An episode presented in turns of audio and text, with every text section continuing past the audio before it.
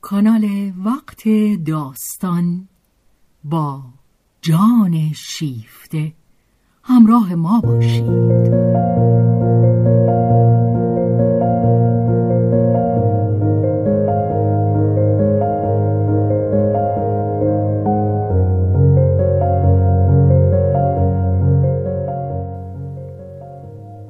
اثری از رومن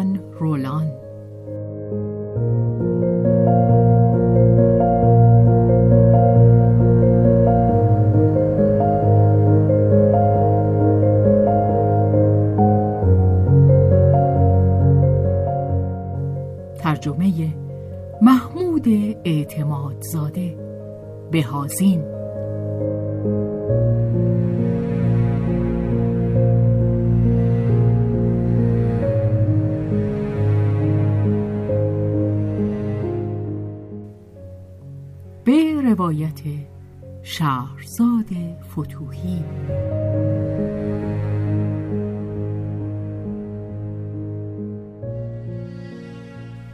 کارگردانی و تنظیم حسین آشتیانی.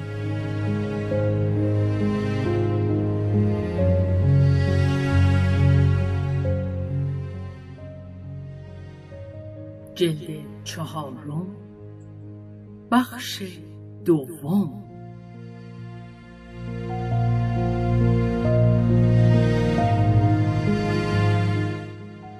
ماه مه در فلورانس.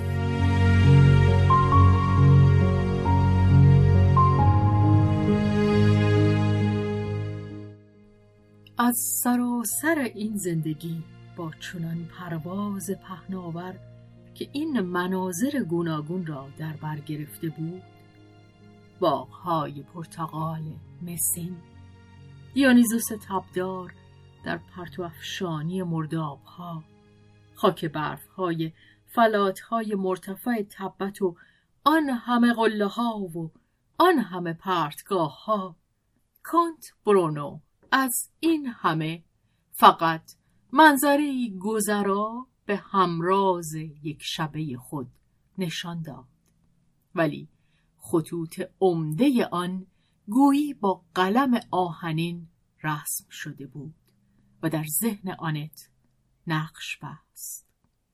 آنت با بینش حاد خیش به قلب نهفته این آرامش فاجعه بار راه یافت.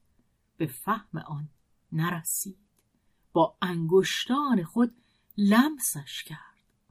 در پی آن بر نیامد که از همراه خود چیز بیشتری بپرسد.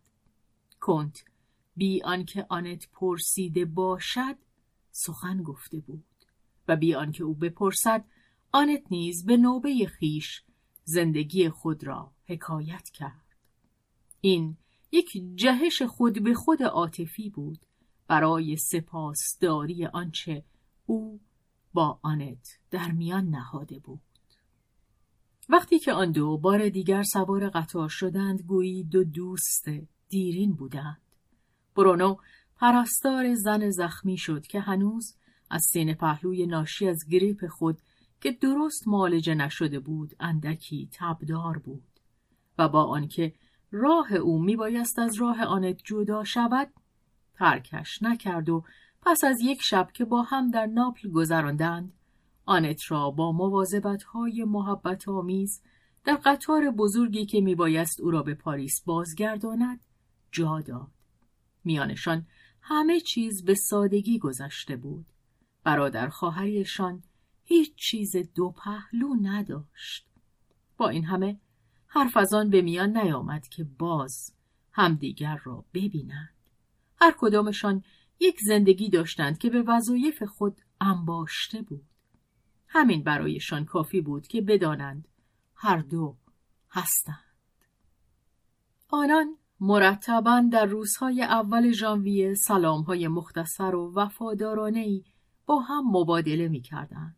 آنت که بیش از اندازه گرفتار وظایف خود بود دلواپسی های وجود سگانه و چهارگانه اش خود او و فرزندان و نوهش وقت و وسیله آن نداشت که کارهای دوست پیر ایتالیایی خود را دنبال کند نمی‌دانست که نام کیارا انتظاد درخششی یافته است و خود او البته کسی نبود که آن را به آگاهی آنت برساند.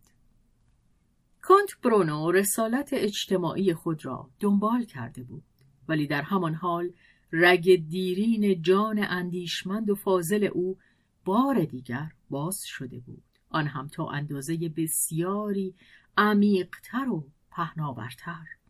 کارهایی که او در بازیلیکات برای خشکاندن آبهای آلوده و آبیاری زمینها رهبری می کرد او را به کشفیات باستان شناسی رهنمون شده بود و همین دیو دانش را در او بیدار کرد و مهر خاموشی را که در این دوازده سال بر زبان زده بود شکست.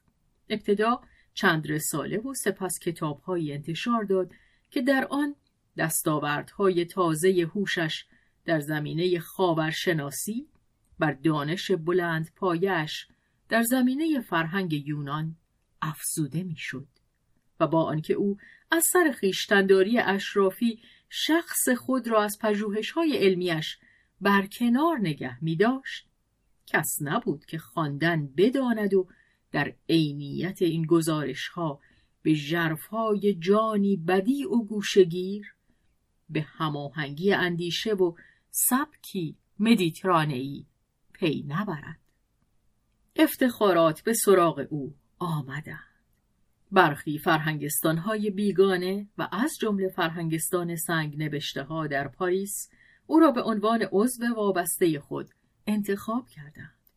جولیان داوی که از راههایی بس متفاوت به سوی هند شناسی گام برداشته بود یکی از نخستین کسانی بود که به عظمت تازه و دیرینه این اندیشه پی برد و با او به مکاتبه پرداخت.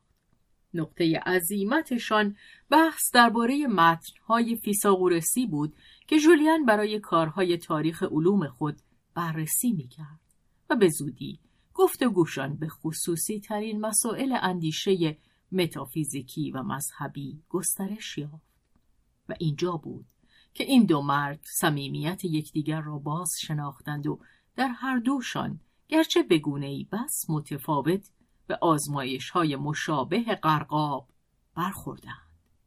پیش از آن که به هم بگویند دوست شدند زیرا همان خیشتنداری مغرور در هر دوشان بود. آنان بیش از آن درباره مسحکه سیاست وارستگی داشتند که تصور کنند روزی در آن دخالت خواهند کرد. ولی مسحکه سوگنامه شده بود. کمدی به تراژدی تبدیل شده بود و از بدبختی روزگار و از آنجا که سران افکار عمومی و رهبران سیاسی و معنوی یک سر کنار گرفته یا خیانت کرده بودند آزادی های اروپا و همه نعمات مقدس اندیشه که به بهای قرنها تلاش به دست آمده بود به دست گروه های قارتگر رها شده بود که آن همه را پاره پاره می کردند. ناگزیر مردان انگوش شماری که چشمان وجدانشان کور نبود میبایست اگر هم کارشان این نبوده باشد بیدار کنندگان و مراقبان دیگران شوند در هنگامه غرق کشتی همیشه آن کس که می‌تواند وظیفه نجات دیگران را بر عهده دارد اگر نجات نیابیم با هم هلاک خواهیم شد ولی من با چشمان باز هلاک می شوم. پیش از این چشمان جولیان از پذیرفتن چشمبندی که همکارانش به هنگام جنگ با فرمانبرداری پرشوری خود را با آن کور کرده بودند سرباز زده بود. از سر تحقیر پیشنهادهای شرکت در آلودن افکار عمومی فرانسه با دروغ و کینه را به دور ریخته بود. بدینسان انتخاب حتمی خود را به عضویت فرهنگستان منتفی کرده بود.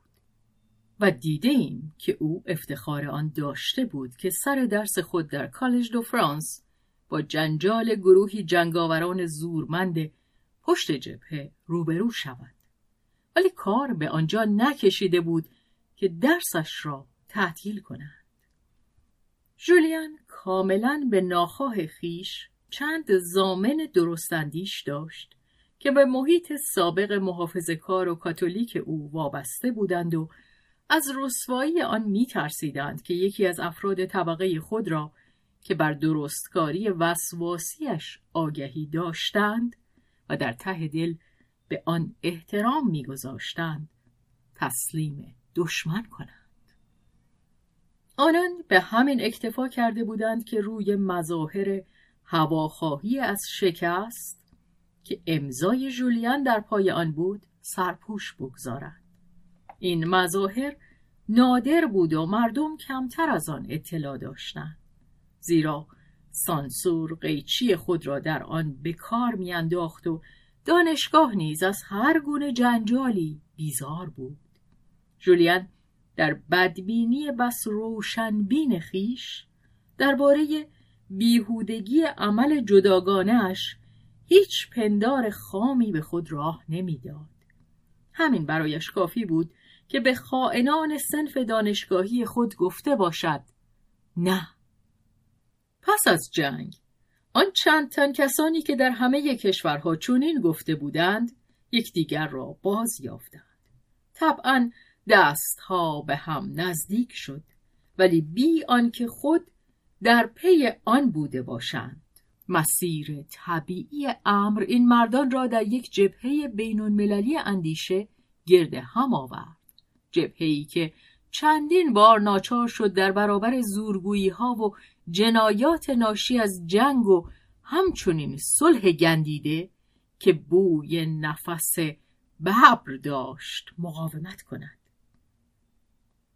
ببر لقبی بود که به جورج کلمانسو نخست وزیر پایان جنگ و اوایل دوران صلح فرانسه داده بودند.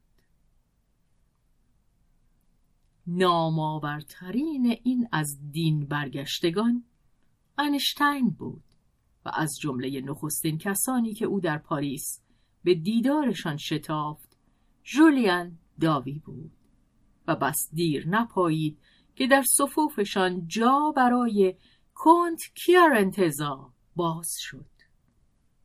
اما او برای ورود به آن شتاب نداشت. مصممانه بیرون از فعالیت روز میماند. هنگامی که آشوبهای کمونیستی و سپس فاشیستی در ایتالیا روی داد تا زمانی که فعالیت و کار اجتماعیش از آن لطمه ندید تشویشی به خود راه نداد. او برای همه کسانی که رنج می‌برند کار می‌کرد و در حقیقت امر چه کسی رنج نمی‌برد؟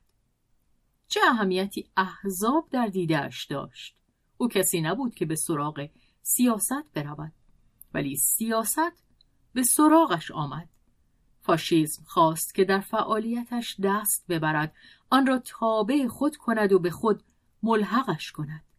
کنت کیارنتزا نرم و ثابت قدم پایداری کرد و در مدتی روی هم دراز این مردان خشن که عادت داشتند مراعات هیچ چیز نکنند در حق او اقماز روا داشتند چه از بیغرزی او که در گمان نمی گنجید جا می خوردند. آنها میپنداشتند که میلیون ها پول از زیر دست او میگذرد و به عادت پسندیده بشر دوستان حرفه‌ای میباید بخشی از آن لای انگشتانش بماند اما در دستهای سفید کنت کیار انتظا اگرچه نه چندان هم سفید از وقتی که او بیل و ماله را به کار می گرفت هیچ چیز باقی نمی ماند.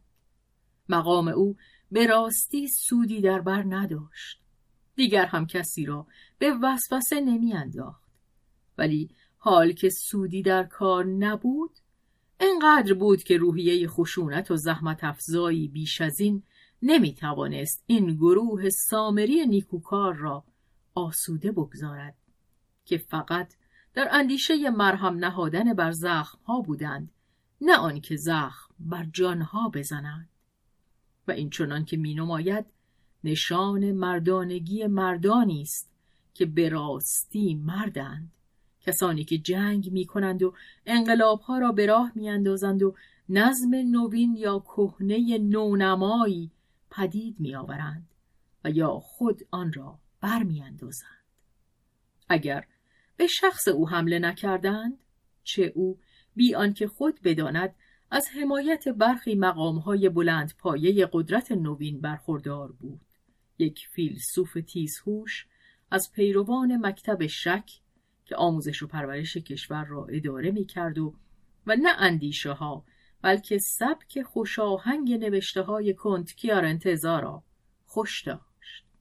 باری اگر به شخص او حمله نکردند به تعقیب آزار کسانی پرداختند که از سرمشق او الهام می گرفتند و دستورهای او را اجرا می کردند.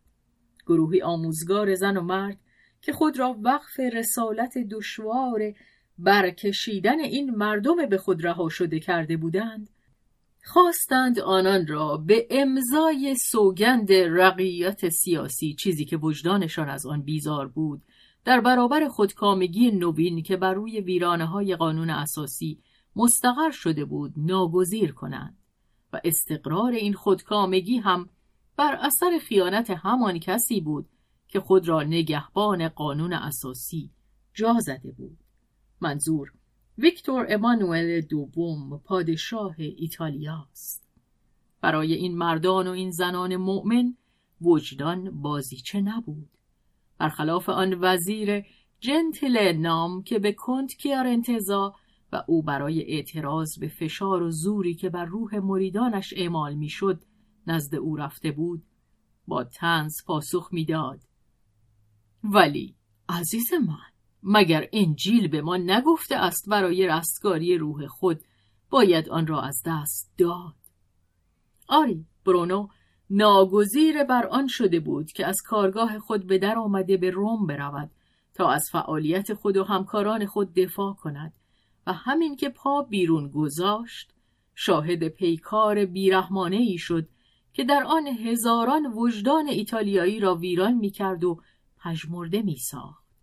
دیگر او نمی توانست از دیدن و داوری کردن و گفتن خودداری ورزد و چنان شد که او ناظر ضرب و شتم یکی از همکاران سابق خود شد.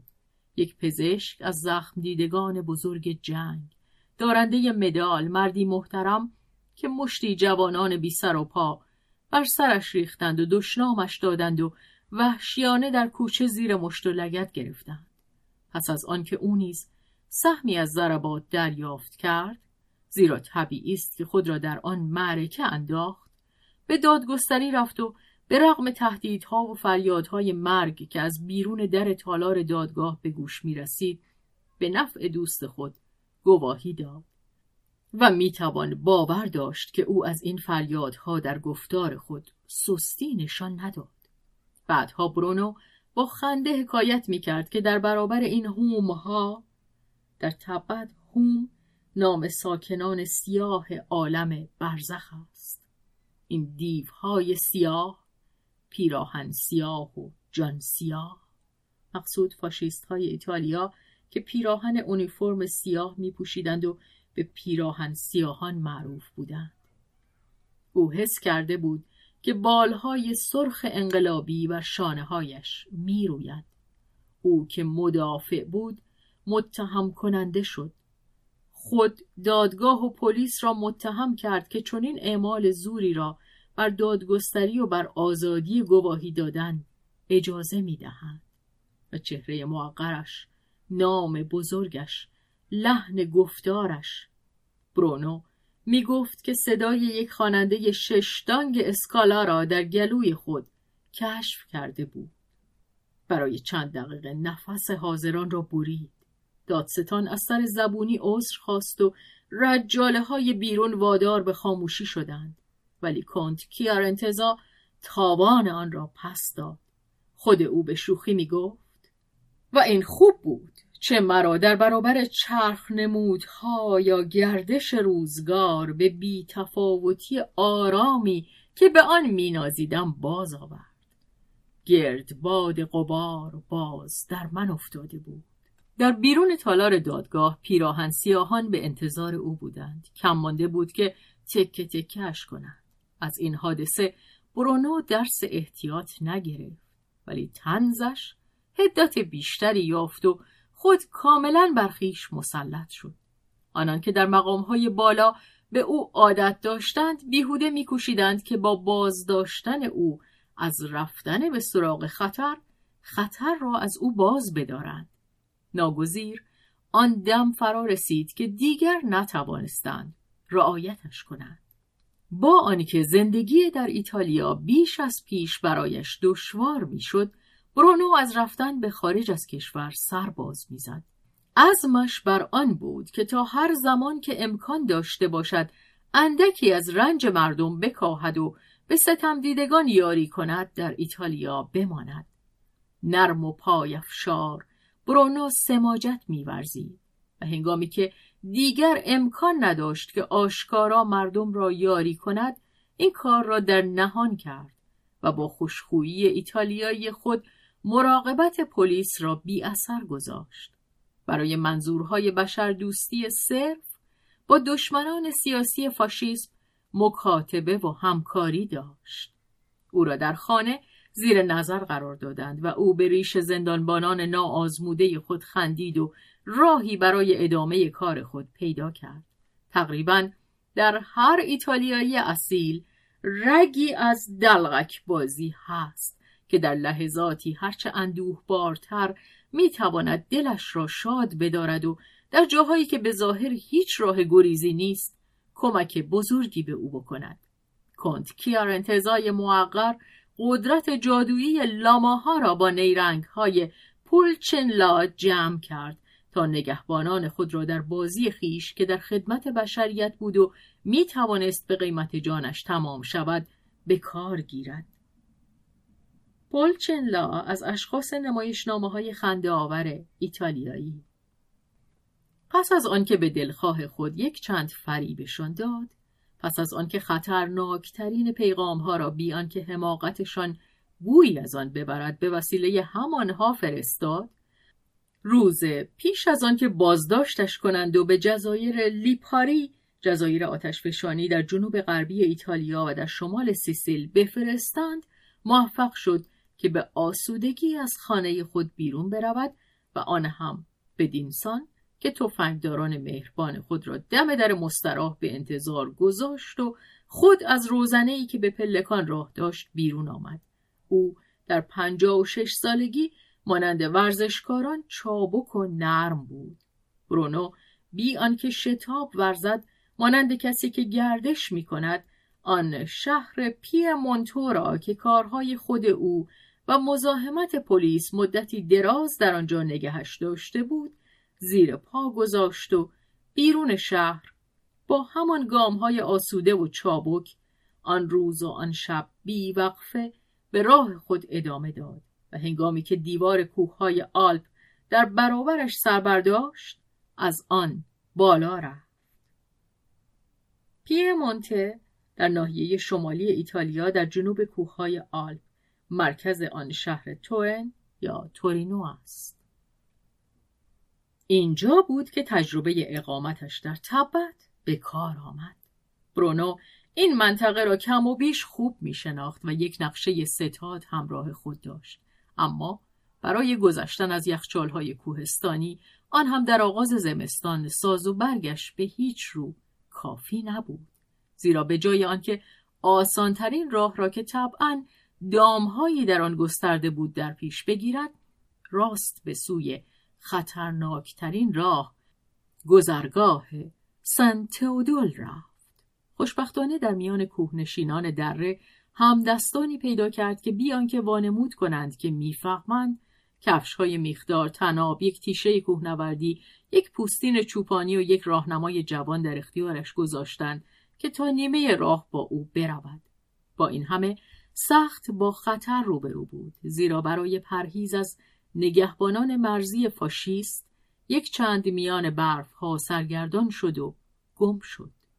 ناچار شبی را بر فراز پرتگاهی در پناه یک دیوار یخ گذراند و اگر از تمرین های تومای تبتی بهره نمی گرفت یخ می بست و این تمرین ها چنان است که با شیبه روانشناسی و فیزیولوژیکی خود یاد می دهند که گرمای درونی را چگونه تحریک کنند و آن را شاعر و مرتاز بزرگ میلارپا آزموده و به نظم سروده است. برونو نیمه جان در حالی که سراپایش یخ آجین بود گل فهشنگ ها به ابروان آویخته با یک تخته یخ به جای ریش به پناهگاهی در خاک سوئیس رسید و در آنجا خود را در برابر آتشی از هیزم یافت و چند شکارچی بز کوهی نوشیدنی گرمی برایش آماده کردند. آن وقت بود که به درستی به سرمای کشندهی که او را در لاکی از یخ می فشرد و پانزده ساعت بود که آتش درونیش با آن در پیکار بود پی برد. نزدیک بود که آب شود. ولی خوابی خورد کننده در حمامی از عرق زیر مراقبت این مردم نیکدل حالش را به جا آورد. و پس از آنکه با آنان به زرمات فرود آمد و یک دو روزی در آنجا استراحت کرد خوش و آسوده در ویش در قطار سیمپلون نشست و راه پاریس در پیش گرفت. زمزمه گریز او پیش از آمدن خودش به گوشها رسیده بود و این خبر که ناشیانه درس کرده بود با ناشیگری بیشتر تکذیب شد. ولی دلتنگی زندانبانانش که شرمنده و سرخورده بودند و خشم اربابشان که تلافی آن را بر سر ایشان در می آورد موضوع را به اثبات می رسان. پناهندگان ایتالیایی پاریس که تلگرام هایی از سوئیس با خبرشان کرده بود آمدند و به هنگام ورود به او شاد باش گفتند و او تا چند روز تومه خبرنگاران بود ولی این ایتالیایی زیرک می‌دانست چگونه از خود دفاع کند خروجش را از دوزخ و آن معلق زدن در هوا را از فراز کوه ها به صورت یک صحنه از نمایشنامه خنده آور ونیزی حکایت کرد. خنده ای که مردم پاریس به ریش خود کامه فریب خورده سر می‌دادند خنجر را در زخم او میچرخاند. در آن سوی کوههای آلپ خاموشی خشم در گرفت ولی ماجرای کانت برونو دو سه هفته ای نقل مجالس و مطبوعات اروپا بود. قهرمان داستان از این نامآوری شانه خالی کرد و پناهگاهی را که جولیان داوی در خانه خود به او پیشنهاد کرده بود پذیرفت. این دو مرد پس از آن همه سالهای آشنایی از دور سرانجام شادی آن یافتند که یکدیگر را ببینند و پس از آن که در بسته شد از دسترس کسانی که در پی تحقیقات بودند خوب محفوظ ماندند دیگر سیاست موضوع اصلی گفتگوشان نبود. از همان نخستین نگاه یکدیگر را همچون کسانی باز شناختند که به قعر تجربه فاجعه بار انسانی رسیده اند و به تنهایی با تیشه خود پلکانی در یخ وحشتناک دیوار درست کرده از آن بیرون آمده اند ولی پلکان برای هر دوشان یکی نبود و نه همچنین تیشه و نه بازو و نه جان و اندیشه. یکی تیغه سراشیبی رو به آفتاب را برگزیده بود یا بهتر بگویم آفتاب او را برگزیده بود و آن دیگری سایه را. ولی هر دوشان به یک بلندی رسیده بودند یا کم چیزی از هم فاصله داشتند و با هم نگاه سازش برادرانه ای مبادله می کردند. گفتگوشان را غالبا حضور جورج قطع می کرد یا آزین می بخشید. جورج در آن زمان در پرتو افشانی هجده سالگی شادمانه خود بود و به آن کوهنورد پیر دل باخته بود. به ویژه هنرنمایی ورزشیش بود که او را خیره ساخته بود و چون برونو هم در او آن شادی تندرست و بیغم ورزشکاری آن فعالیت جسمانی و ماجراجویی را دیده بود خوش داشت که سفرهای تبت خود را برای او حکایت کند. البته همه آنچه را که به پژوهش های اندیشه خود مربوط می‌شد کنار میگذاشت. برونو ساعتها درباره این مطالب که جولیان به آن بیاعتنا میماند پرچانگی می‌کرد. و پیرمرد با همان شادی بچگانه از گفتن داستان لذت می برد که دختر جوان از شنیدنش. او آن چهره گرد جوان و شاد را به مهربانی مینگریست. آن پوست زیبای آفتابگون بافت محکم آن بازوان آن گردن آن گونه ها آن چشمان رخشان که در آن حتی یک سایه تفکر یک اندوه یک ترس نمیگذشت. هیچ چیز در فراسوی آن. ولی همان که در چنگش بود جهان و همین کافی بود. گویی تصور مردم باستان درباره کیهان پایان مدار زمین. از ستونهای هرکول که بگذری قلمرو کالیپو است. کالیپو پری دریایی و شهبانوی یکی از جزایر یونان که اولیس پهلوان یونانی را پس از غرق کشتیش در جزیرش پذیرفت و هفت سال او را نگه داشت. همراه نوزیکا و پنلوب از این سو بمانی. نوزیکا دختر پادشاه جزیره سکریا که او نیز اولیس را پس از غرق کشتیش پذیرفت. و پنلوب زن اولیس که در مدت بیست سالی که این پهلوان در سفر بود در برابر خواستاران متعدد مقاومت کرد و سرانجام به وسال شوهر رسید برونو او را دریای ما مدیترانه خطاب می کرد. دریای ما تعبیر ایتالیایی برای مدیترانه که در ضمن معرف جاه طلبی های نظامی و سیاسی قشری از هیئت حاکمه ایتالیاست و با مهربانی و اندوه بر میوه دهانش سرخ و زرین بیبزک همچنان که در سراب یک رویای محبت آمیز لبخند بیغم و پرشعف خواهرزن جوان خود را باز میافت که بلمنیه اثر شوبرت را می‌خواند و گویی لالایی جویبار کوچکی بود بر فراز قرقاب پولیفم. پولیفم قول افسانهای فرزند نپتون خدای دریا. اولیس و همراهانش یک چند در قار او گرفتار بودند. باری یک روز که هر سهشان جولیان ژورژ و برونو سر میز بودند و با هم گفت و شنود داشتند برونو از آن زن آن زن فرانسوی سخن به میان آورد که پیش از این بر جاده ها و بهتر بود بگوید بر خط آهن بازیلیکات دیده بود و ضمن آنکه از او خبر می گرفت نام خانوادگی او را بر زبان آورد. خانم ریویر. جورج فریادی کشید و دستها را بر هم کوفت و با بی احتیاطی گفت آنت! چه کسی بیشتر به تعجب افتاد؟ برونو یا جولیان این یک از کجا می توانست تصور کند که دخترش کسی را که هرگز با او سخن از او نرفته است می تواند بشناسد؟ جولیان نتوانست حیرت خود را پوشیده بدارد و جورج سرخ شد. زبان خود را گاز گرفت. دیگر دیر بود.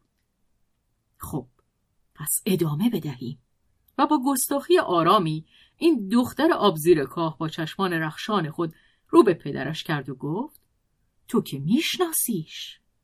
و خندان به برونو گفت دوست بابا هم بود.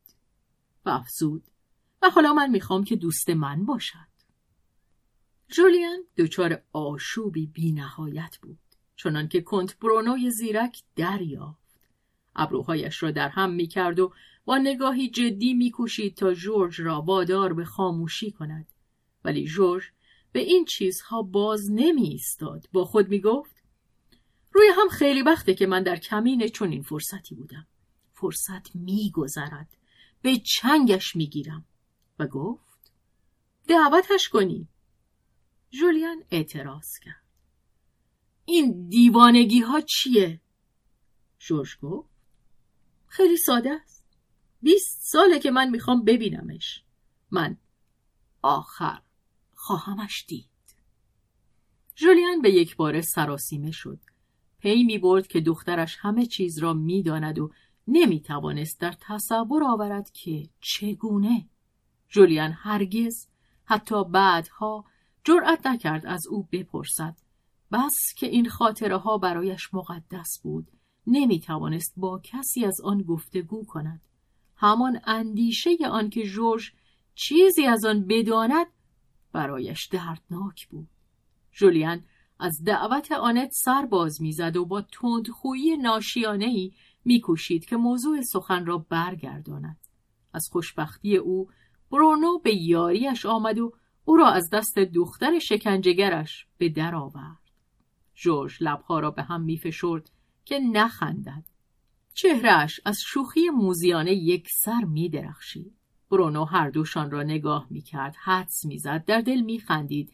دلش بر آن کودک پیر می سوخت. به نرمی گوش آن دیگری را کشید. قرار بر آن شد که خانم رویر دعوت شود. اما نه در خانه جولیان داوی بلکه در یک سخنرانی که برونو می بایست ضمن میتینگی ایراد کند که ترتیب آن در تالار انجمن دانشوران داده شده بود. آری، او نتوانسته بود از وظیفه شرکت در شبنشینی اعتراض اتحادیه ضد فاشیستی فرانسه شانه خالی کند و میزبانش هم نمی‌توانست او را از چنین زحمتی معاف بدارد چه او خود یکی از چند نایب رئیس هیئت مدیره آن اتحادیه بود و جولیان به عادت خیش. نه هیچ کاری برای انتخاب به این سمت کرده بود نه برای پرهیز از آن. همین کار را کردند. ولی در سخنرانی برونو که حاضران را با فساحت ساده و مستقیم خود شیفته کرد و ادعانامه بیرحمانهای درباره خودکامگان بود گفتاری همراه با آرامش در چشمان و گزندگی در گوشه لبها آنت حضور نیافت. دوچار گریپ بود. کنار آتش بخاری خود ماند. دو سه هفته بود که او روزنامه نخوانده بود. حتی زنهایی که کمتر از همه به رفت و آمدها و اجتماعات بی علاقه اند به ندرت پایداری آن دارند که در علاقمندی خود مداومت داشته باشند. توجهشان دوره های خصوف دارد. زندگی قلبشان آنان را در خود فرو می‌برد. آنت از فرار کنت کیارنتزا و حضور او در پاریس هیچ نمی‌دانست. پسر و عروسش که مواظب بودند فرصت دیدن و شنیدن این فراری مشهور را در میتینگش از دست ندهند به فکر آن نیفتادند که به آنت خبر دهند. آنان کمتر او را می‌دیدند و آن هم سرسری. سخت شاد از بازیافت یکدیگر به شاگردان دبیرستان به هنگام تعطیلات میمانستند. جورج سرخورده شد. بیهوده پی چهره آنت در تالار گشته بود. این خال زنک جوان که با آن چشمان رخشان همه کس را میشناخت پسر آنت و زن مسکویی او را به جا آورد.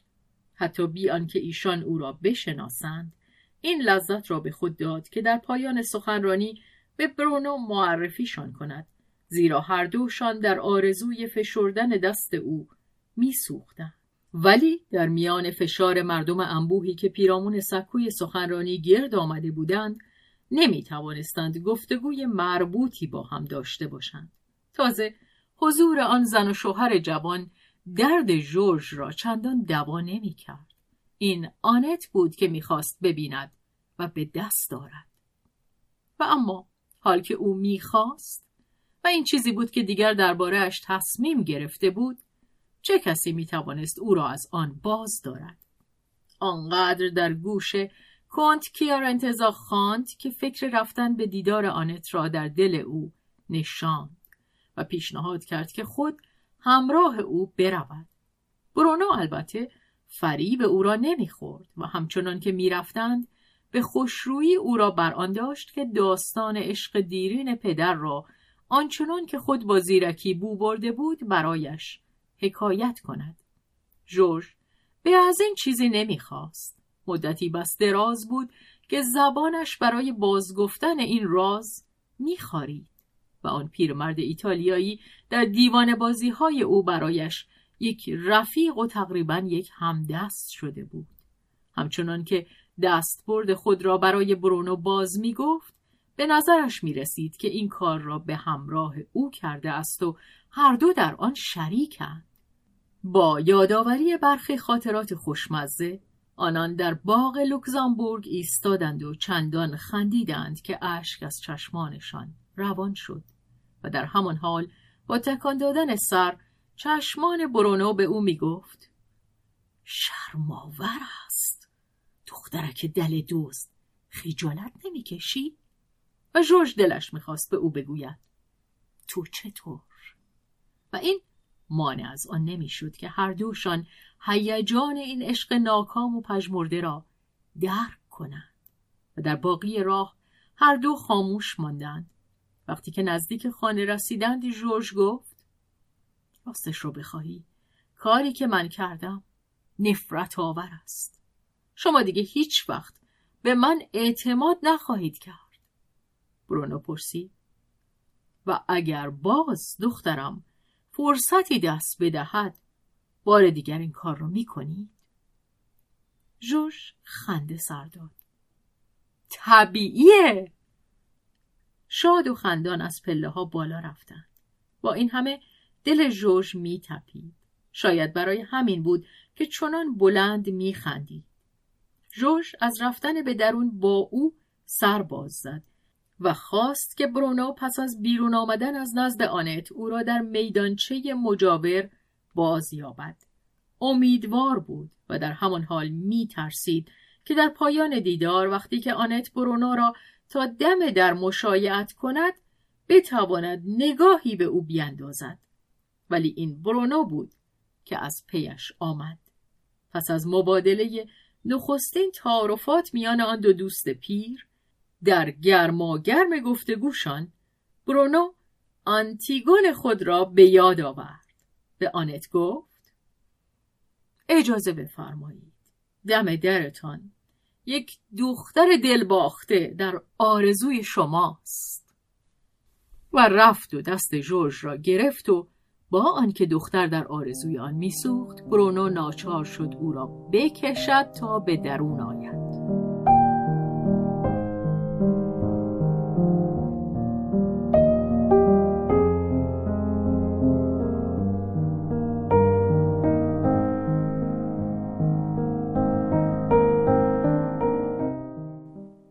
برای خود آنتی ساخته و پرداخته بود که با آنت واقعی متفاوت بود. او را اگر نه به شکل و شمایل خود دست کم به شکل و شمایل پدر و مادر خود ساخته بود. زیرا خوش داشت گمان کند که پدرش وقتی که او را در وجود می آورد به تصویر آنت آغشته بود.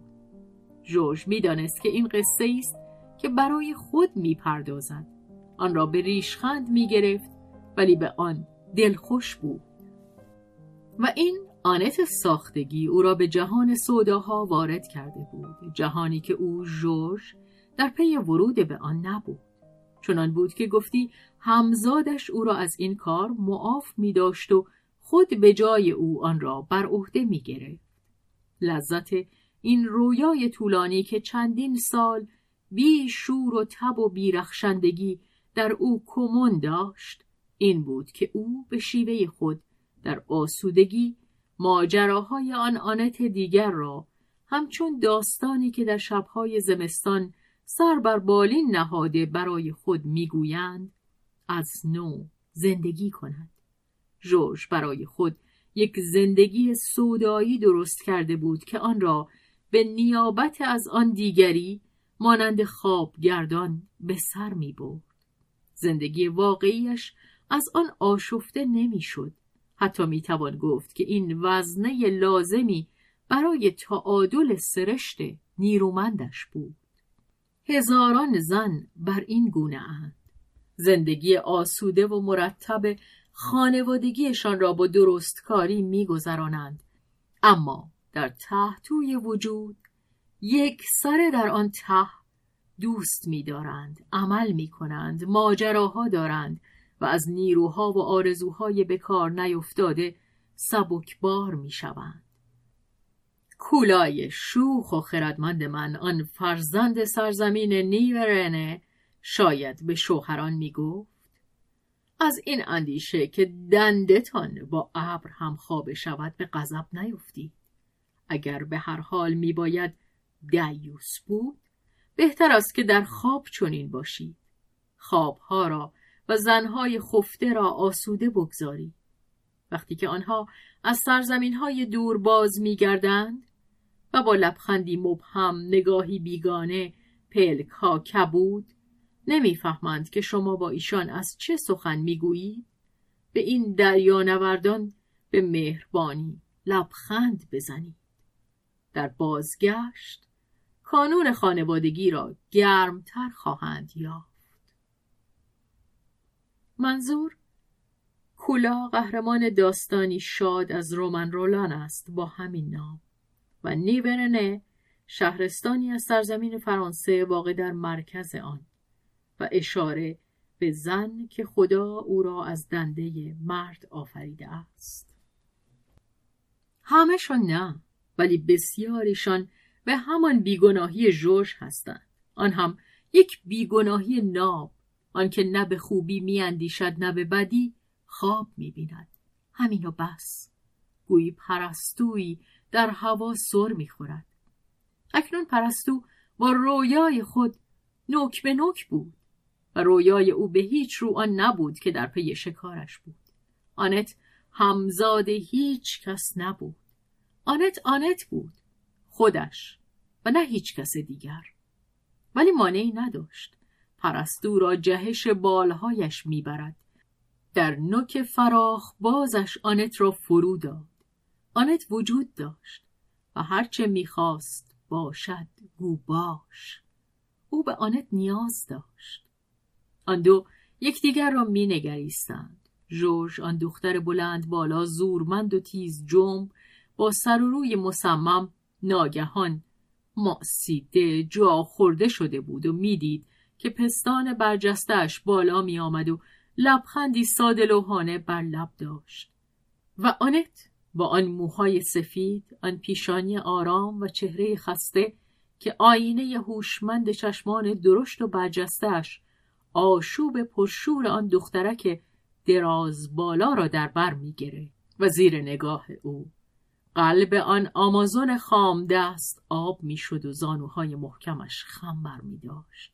از شرم نزدیک بود که به گریه درآید و هرگاه که خجولانه پلک های فرو افتاده خود را بالا می آورد با لبخند آنت مصادف می شد که حال او را در می یافت و ناگهان جورج چهره سوزان خود را در دامن آن کس که رازهای او را می‌خواند فرو برد و پنهان کرد و با همه بازوان خود او را در برف شرد و آنت فریاد زد.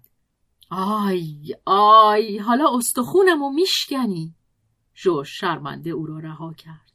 آنت سر دختر را بالا آورد و آن چهره سرخ و شاد و شرمگین را دید که قطره های درشت اشک در چشمان داشت.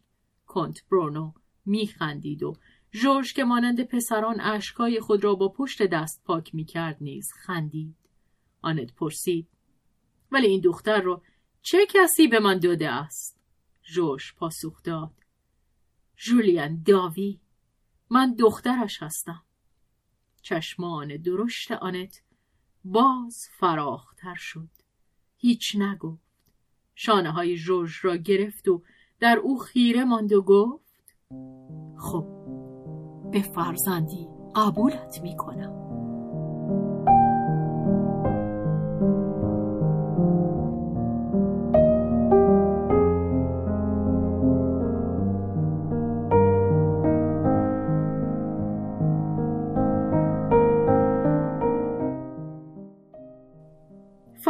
آن روز جورج از صبح آمد و باز عصر آمد و همچنان روزهای بعد. سرسرا پر از گل بود. گلدان دیگر به اندازه کافی نبود که آنها را در خود جا دهد. جورج بغل بغل گل می آورد در خانه مستقر می شد از همکنون به آسیا تو می گفت پسر بچه را هم خود صاحب شده بود. آسیا به رغبت می گذاشت که او وانیا را نوازش کند. به پاکیزگیش برسد و به گردش ببردش. آسیا در به خدمت گرفتن فداکاری ها استاد بود. او به همان نگاه نخست به استعداد دختر آمازون برای آنکه پرستار بچه شود پی برده بود. جورج از آن دخترانی بود که به طور مبهم تشنه بچه هند. کاش می‌شد بچه را بی واسطه مرد داشت. اینجا بچه آماده به او هدیه می‌دادند و این یک نهال آنت بود. خوشبختی دوگانه و بهانه‌ای برای ریشه دواندن در خانه. آنت میبایست به یادش بیاورد که خود هم خانه ای دارد و کمتر به پدرش می‌رسد.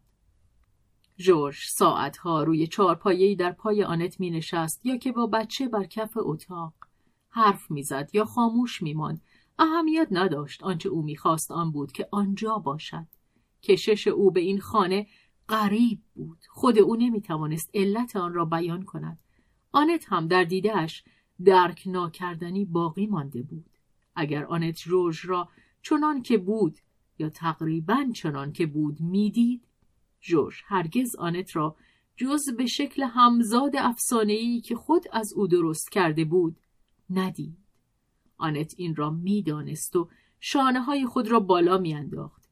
ولی برای آنکه جورج از این چشم بندی رها شود کاری نمی‌توانست کرد به زحمتش هم نمیارزید زیرا روی هم رفته آنت حقیقی دوستش می داشت. جورج بیش از این چیزی نمی‌خواست. آنت دلبسته ندای گنگ و گرم و حقیقی دختر جوان شده بود. درباره یک چونین از خودگذشتگی بیدریق و زیبا نمی‌توان چانه زد و اما جورج برایش همین کافی بود که از خودگذشتگیش را بپذیرند. او نیاز به آنت داشت. از بودن در آن خانه خوشبخت بود. گاه که آنت دست خود را روی او میگذاشت خوشبخت بود. از آن هم که یک هوا را با او نفس می‌کشید خوشبخت بود. این دیگر عشق بود. بی آنکه در بیان آمده باشد. زیرا جوش پر باهوش نبود. جهان درونی خود را نمی شناخت و بی آنکه بداند مظهر آن غم غربتی بود که به هنگام زادن او بر پدرش که به سرزمین از دست رفته میاندیشید چیره بود. ولی غم غربت در جوش به کامکاری انجامیده بود. او سرزمین خود را باز یافته بود. خودخواهی ارضا شدهش آن را که به نوبه خود به خیشتن رها شده بود از یاد می برد. پدرش که او دیگر فقط شبها به هنگام غذا سرسری می‌دید و پدر حس می کرد که او حتی در حضور وی قایب است. جورج شتاب داشت که زودتر غذا بخورد تا باز بیرون برود یا در اتاق خود در به روی خود ببندد و روزهای خود را نشخار کند.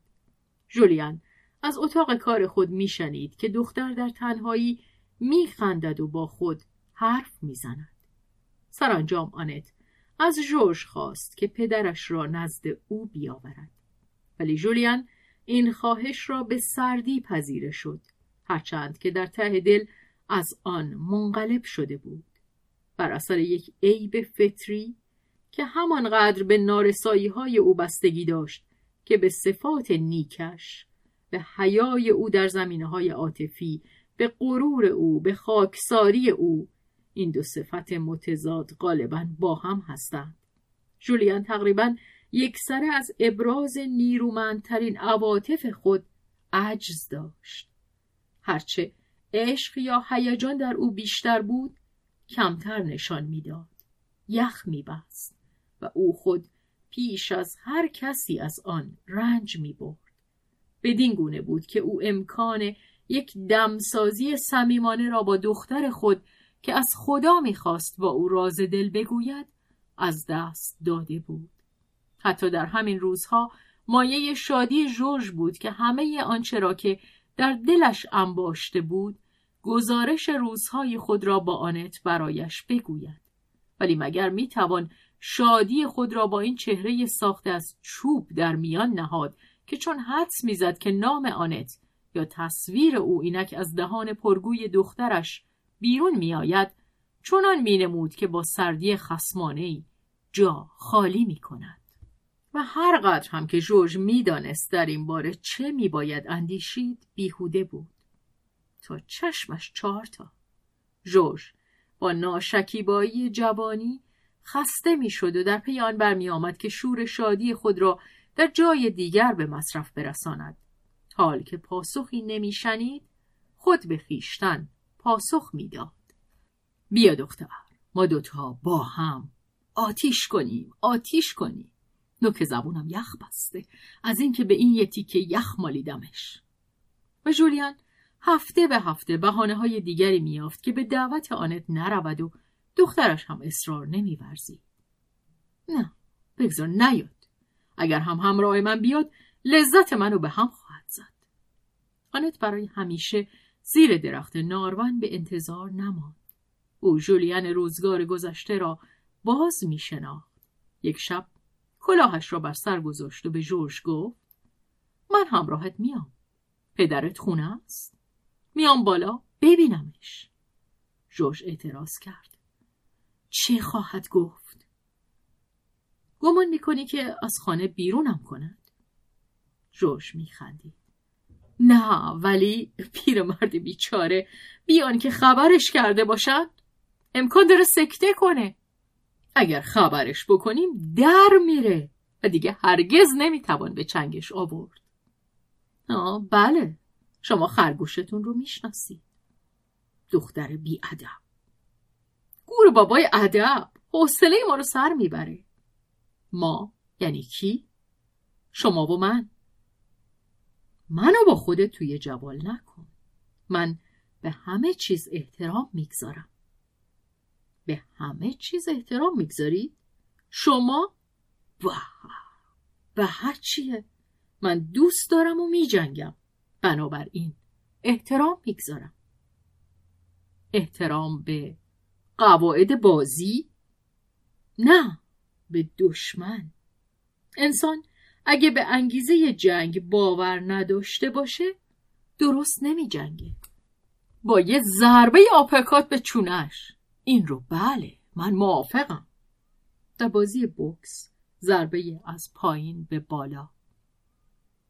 تو فقط بازی رو باور داری. و شاید از آن دو زن آنکه فقط بازی را باور داشت بهتر از آن دیگری فراموش می کرد که این یک بازی است.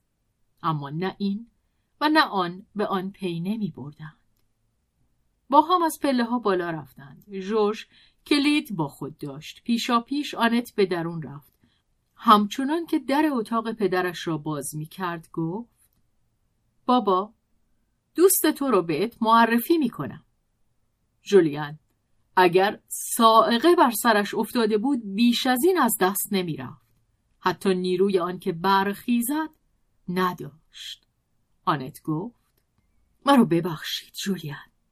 دخترتان راستی شیطان است. برای درست کردنش چه شیوهی به کار زدید؟ جوش فریاد برآورد. من خوب می‌دونم از روی چه نمونه ای اون رو تراشیدن. آنت او را به سوی در هل داد. تو دخترکم راحتمون بگذار. از اتاق برو بیرون. و خوب میشناسمت. گوشت رو هم به در نچسبون. جوش فریاد اعتراض برمی داشت. آنت می گفت بله بله بله. تو همکنون خیلی بیشتر از حد لزوم در این باره می‌دونی. زود بزن به چاک. خیال می‌کنی برای دلخوشی تو ما میایم و اون صحنه پیرمرد و پیرزن آرلزیان را بازی می‌کنیم نمایشی اثر آلفونس دوده و موسیقی جورج بیزه. جورج تن داد که او را به خنده از اتاق بیرون کنند. آنت به سوی میز کار که جولیان در برابر آن گویی سنگ شده بود باز آمد. دست به سوی او دراز کرد و گفت دوست دیرین من. آیا از یک پیرزن می ترسید؟ جولیان به یک باره صندلی خود را کنار زد و روی این دست خم شد و بی آنکه بتواند سخنی بگوید پیشانی خود را بر آن گذاشت. آنت نشست. چه به فکر جولیان نمی رسید که یک صندلی به او تعارف کند. از اینکه آمدم از من دلتنگ نشوید. چاره نبود. شما که هرگز نمی آمدید درست است جولیان گفت بله هرگز جولیان سر بلند کرده بود و با لبخند نازک حق شناسی اما هنوز ترس خورده آنت را نگاه می کرد. آنت گفت خب بهتر که چیزی نگویی. آن دو دوست دیرین چشم به یکدیگر دوختند. چهره ای را که می شناختند و دگرگونی هایی را که زندگی در آن وارد کرده بود وارسی می کردند. چقدر چروکیده شده بود. اما لعابی از سایه و آفتاب گرفته بود. مانند نمای ساختمانهای روم کهن که حمله های زمان و آرامش شاهانه مقاومت در هم ناشکسته را منعکس می کند. آنان اندیشه های خود را با هم در میان ننهادند. آنت آن کتاب بسته را می‌خواند کتابی که قفلش کمتر از هر زمان دیگر باز می‌شد. زیرا جولیان می‌دانست که چشم به او دارند و بسا چیزها داشت که می‌خواست از آنت پنهان بدارد. اما برای دریافتن او به حدس آنت زحمتی نداشت. دلش بر این روح در خود فرو رفته میسوخت که سراسر زندگی را تنها به سر برده بود و از محبت بیشتر میترسید تا از دشمنی. زیرا به آن عادت نداشت و در برابر آن سلاحی جز گریز به دستش نبود. آنت سرانجام خاموشی را در هم شکست و گفت ممنونم از شما. برای این دوست جوانی که به من دادید جولیان گفت. از خود شماست. بهترین پاره من است. آنت با لبخندی جدی گفت. زندگی زیبایی داشتید. جولیان به تلخی پاسخ داد. آن را برای بدترین دشمنانم آرزو نمی کنم. جز شما.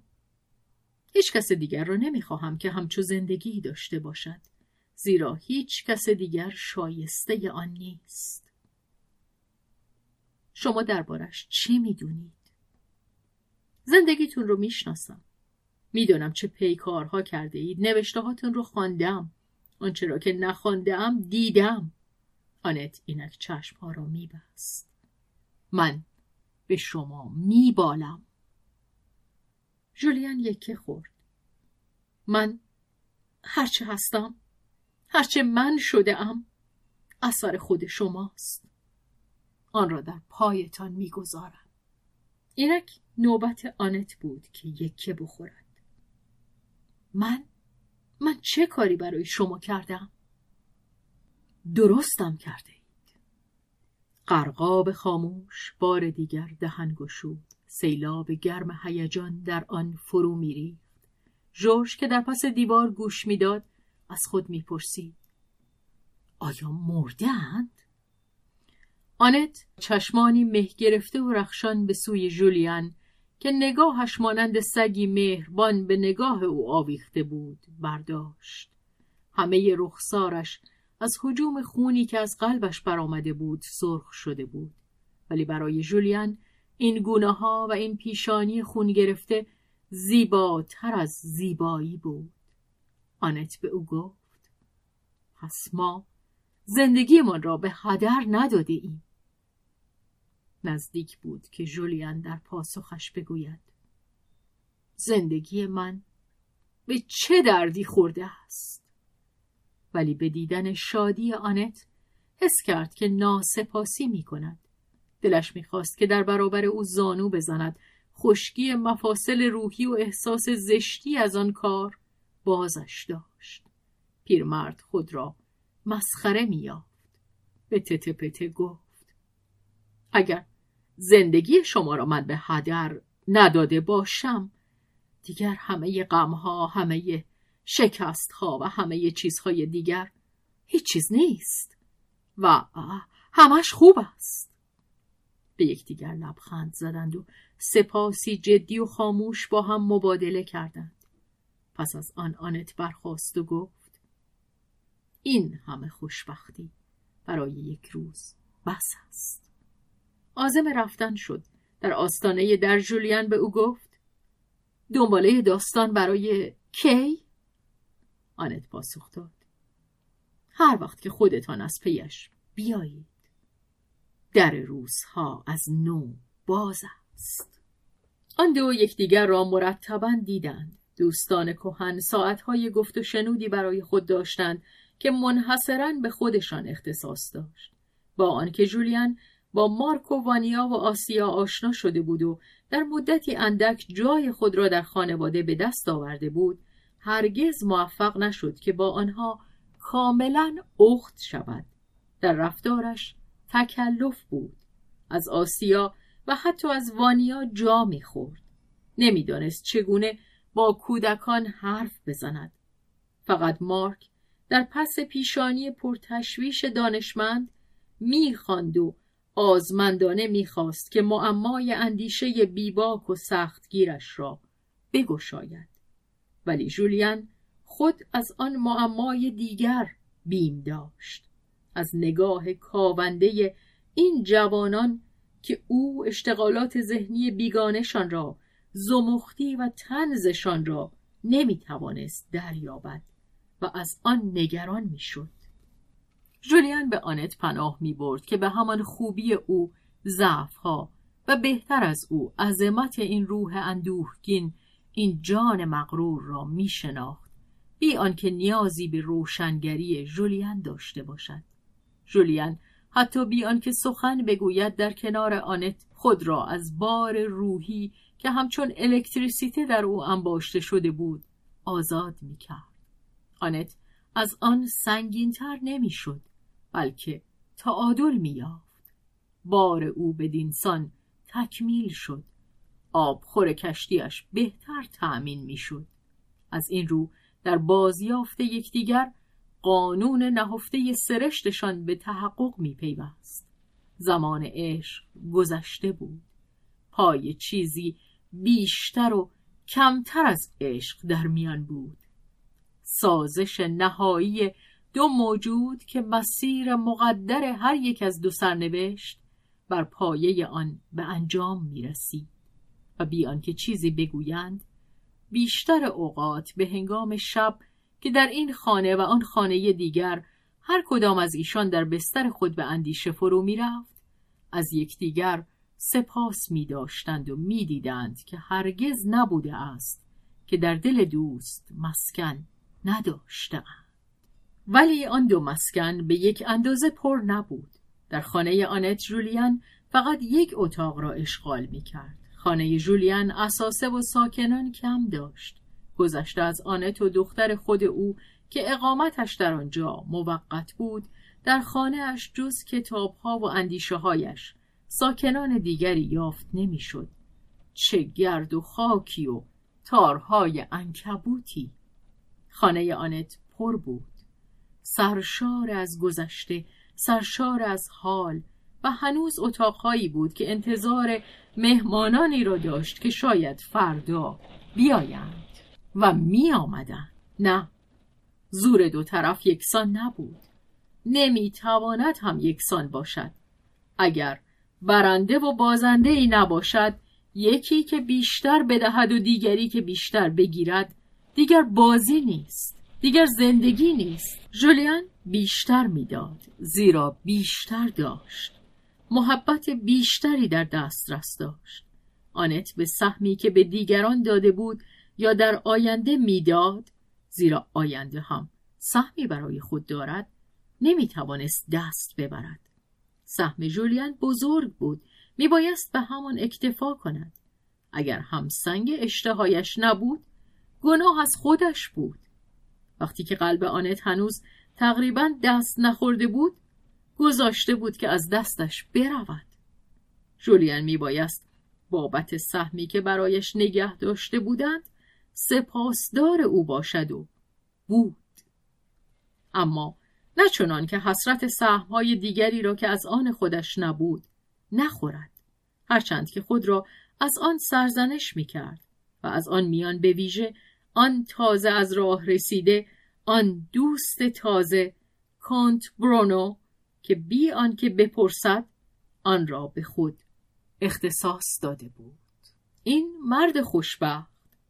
خوشبخت به رغم همه ضرباتی که سرنوشت بر او وارد کرده بود همه جا کافی بود که حضور یابد تا دوستش بدارند. آمدم. پیروز شدم. و او این را بسیار طبیعی میافت و مانند او هر کسی طبیعیش میافت از هر دو طرف همه چیز مایه لذت بود. در او برای جویدن مغز نمی بایست همچنان که در مورد جولیان دندانها را در پوست سفتی فرو برد و فرسوده کرد و لسه ها را تلخ کرد. پوست در او به همان اندازه مغز شایسته خوردن بود. سبک روحیش بی هیچ شکی نیمی از جاذبهش بود و نیمی از نیکدلی محبت آمیز و دلبری طبیعیش برونو سایه بر قدمهای خود نمیانداخت.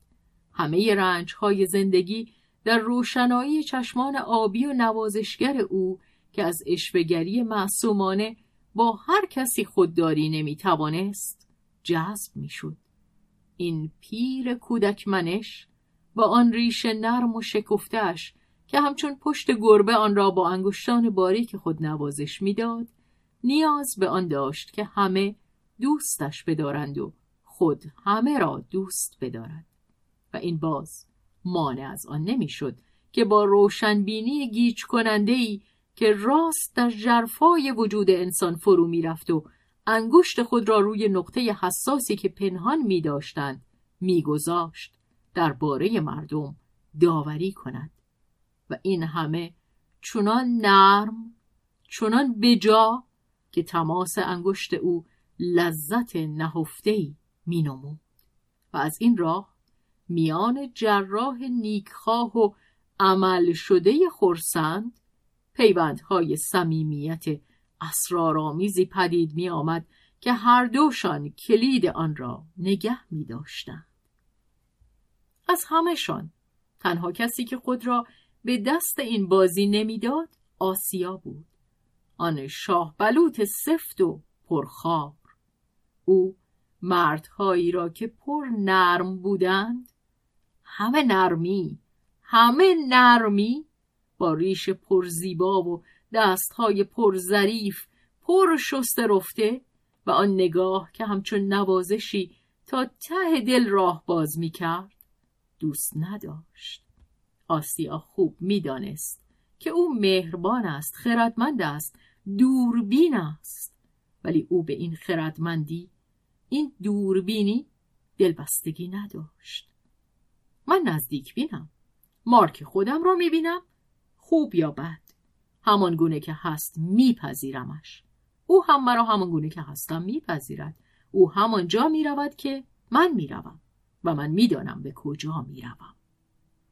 او نمی‌توانست برونو را مانع شود که از پس پنجره بستهاش در او بخواند. ولی از آن دلتنگ و خشمگین بود. و برونو به نیکدلی وانمود می‌کرد که نگاه نمی کند ولی خودداری نمی توانست و زیرجلی بر پوزه آن ماده گربه که ابرو در هم می کرد می خندید. آن دیگران همه دل به او سپرده بودند بچه و جورج مارک و آنت همهشان به اندازه نیازمندی های خود از نعمت این خوشبینی برخوردار می شدند که بلاهای زندگی آسیبی به آن نمی رساند و خرد آبی چشم به آن راه نداشت. هرقدر هم که امکان داشت این خوشبینی دور از خرد باشد یک چنان خوشبینی که در ته دل او تجربه های فاجعه باری تکذیبش می‌کرد. باز بیننده را از آن خوشبینی دیگر از آن بینش سیاه جولیان آن بدبینی پایدار و پرهیزگار و فناناپذیر اما توهی از شادی و توهی از جهش سبکبار می داشت. این و فقط این خوشبینی اثر بخش بود زیرا فقط همین در زندگی ریشه داشت و با قوانین ژرف طبیعت پدید ساز مطابقت می‌کرد طبیعتی که می‌خواهد زندگی کند بی آنکه در غم نیک و بد باشد یا پروای رنج یا بیهودگی تلاشهایش را داشته باشد. این خوشبینی می‌خواست زندگی کند و زندگی می‌کرد به رغم هرچه قانون اخلاق و خرد به رغم قوانین طبیعت پدید شده قوانین انسان منطقی که این اندازه خرد در او نیست که رشته دوک خود را شل بگیرد. انسانی که تا پایان می اندیشد تا آنجا که دیگر زندگی نکند. برونو با هیچ چیز اندیشه بیگانه نبود. انگشتان چالاکش در باز کردن کلاف اندیشه هیچ زحمتی نداشت ولی او می‌دانست چگونه به آواز چرخه و نیز به آواز رویا به آواز آن پری دریایی که از درون خانه به آن پاسخ می‌داد گوش کند. برونو در گذشته قربانی آن پری دریایی سیسیل شده بود. ولی اکنون آن را در دام خود داشت و آن پری برای شادی او و شادی مهمانانش همچون یک پرنده خانگی می‌خواند و برای همه کسانی که به او گوش می‌دادند آوازش سبک کننده رنج زیستن بود. پرنده آنچه را که موجب درد می‌شد پنهان نمی‌کرد. هیچ نمی گفت آنچه هست هیچ نیست. می گفت آنچه هست هست پس زیباست. زیرا بودن خود زیباست. و آواز زیبای همچون ویالونسل او که شاید اندکی گوش به خود داشت از زشت و زیبا هر چیزی را که هست رخشان می کرد مانند پرتو روشنایی روی دریای نیلگون در پای صخره مرگ. سیلا. سیلا صخره دریایی در تنگه مسین میان جزیره سیسیل و شبه جزیره ایتالیا. همین پرتو بود که بر پیشانی پرتشویش مارک تابیده بود و روی این پیشانی جوان آن پرتو نشیمن گرفته بود. آن دو به سوی یکدیگر کشیده شده بودند. سیسیلی پیر و خردمند به نخستین نگاه از سرخوردگی ناب و سوزان این چهره جوان به تعجب افتاده بود. این جوان سودایی برای مرگ نشان شده بود. از همکنون قدم از مرز زندگی بیرون گذاشته بود. همچنین برونو از تلاش بزرگی که در این سرشت آشفته می‌خواند تا خود را از دیوهای خشونت و خودخواهی جوانی رها کند دلش بر او نرم می‌شد. پیرمرد بهتر از زن مارک بهتر از مادر مارک این نبردهای خاموش را در او حدس می‌زد.